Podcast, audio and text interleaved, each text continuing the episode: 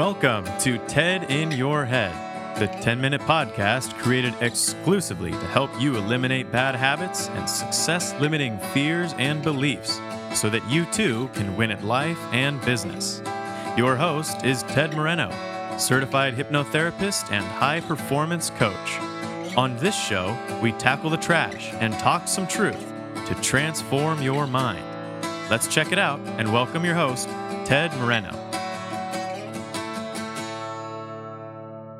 Hello there. Welcome to another episode of the Ted in Your Head podcast. Thanks for tuning in today. My name's Ted Moreno. I'm a certified hypnotherapist and high-performance coach in private practice for going on 20 years now. And what I do for a living is to tap into the subconscious mind using the tool of hypnosis to help people figure out how to let go of the bad stuff, take stock of what you've got going for you now, and move forward with a sense of vision and enthusiasm and passion and happiness. And it's not as simple as it sounds, but I think I do a pretty good job helping people to do exactly that. If you are interested in having a conversation about how what I do might be helpful for you, then I'll tell you how to get in touch with me at the end of the show. But for now, let's get into today's podcast. It's 2023. So what? So happy New Year and all of that. If you're like me, which you're probably not because I'm a little bit weird, if you're like me, I'm happy to get back into my routine, which is always upended by the holidays. Even still, my daily walking routine is kaput these days because it's raining cats and dogs here in Southern California. You may have heard I went outside to bring in the garbage cans and I stepped in a poodle. Hey, it's okay. I didn't get that joke when I first heard it either. But seriously, let's talk about this whole New Year thing and what it means or what we can make it mean. So really, what's the difference between December 31st and January 1st? Not a whole lot, really. The first day of the year is pretty much just like another day, with the exception of maybe you're hungover from the New Year's party before, the night before, but then again, maybe that's just another day for you. I certainly hope not. What a new year or a new quarter or a birthday or an anniversary does is it allows us to mark time. It's just a day where we agree we're going to give some meaning to. Or maybe we don't, right? There's plenty of folks that don't celebrate anything. But for those that do celebrate or mark these particular days, such as New Year's, it's a time to take the opportunity to reflect on where we've been, where we want to go. Of course, you can pick any day to do that, but we have a collective feeling about a new year, and that's why it can be a good time to reflect and to set some intentions for how we want it to be. Now, I think most folks understand that setting resolutions doesn't really work. If you want to set some intentions for things that you want to accomplish in the coming year, there's a lot of people out there that would suggest that you take some time to set some goals, which I have suggested in podcasts past. Now, everybody that I know that's successful, seems to me they set goals, are always talking about their goals. The idea is that you can't hit a target that you can't see. Now, maybe the word goal doesn't resonate with you. I get it. Kind of bugs me too. I've had plenty of years when I set goals and years when I didn't set goals. In the years that I set goals, I typically accomplished most of them. However, in the years that I didn't set goals, I also accomplished a lot that I didn't know I would accomplish. So, should we set goals or not?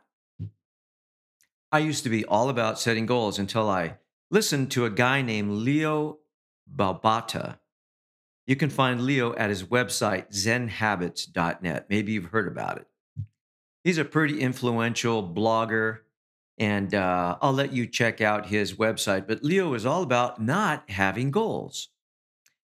He has a very interesting interview with Tim Ferriss, the 4-hour-a-week guy, where he talks about not having goals. So Leo's all about not having goals, and it seems to be working for him at least.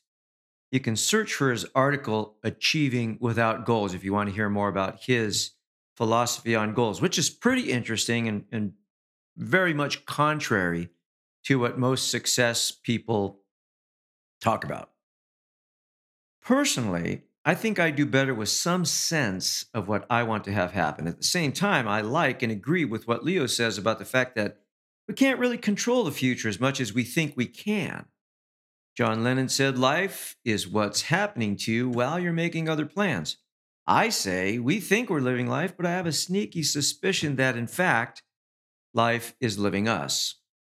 So I think this year, what I'm going to do is I'm going to take the middle ground, okay? I'm not going to set too many goals, and the ones that I do make will be more about who I want to be as opposed to what I want to do or what I want to have. Now, I'll have some goals in those areas as well, but for me, it's like, who do I want to be in 2003?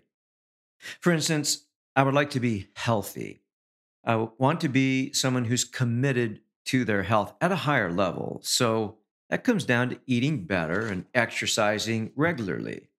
Now, I could get very specific, 3 times a week at this time or this time, but I find that doesn't really work very well for me.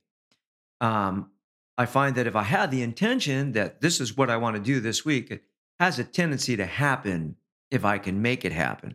But I understand that some people like to get very, very specific. If that works for you, great. But I'll tell you what, I also want to have more fun. I want to be a person who really enjoys life more than I already do. Therefore, I'm not going to do anything that I think is a drag, like going to a gym, right? I'd rather ride a bike or do Qigong or yoga or hike. Nothing against those folks that like to go to the gym. It's just not for me. I think there's great value also in writing goals or intentions down, because I believe that starts the process of manifesting thoughts into physical reality. So I will definitely do that. In fact, I think the process of writing can be incredibly helpful. I've talked about this in previous podcasts. I suggest to many of my clients to keep a journal. It just seems to be easier to get more clear about our thoughts when they're written on a page, and we can reread them and put them into some kind of physical form. And I think that writing down goals or intentions begins that process of bringing a thought or a desire into physical form, which is writing on a page, right? Or on a computer.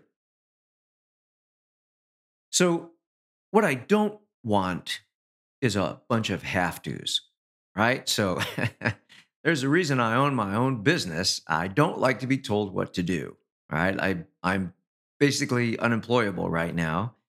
So I don't want a bunch of have-tos, you know what I mean?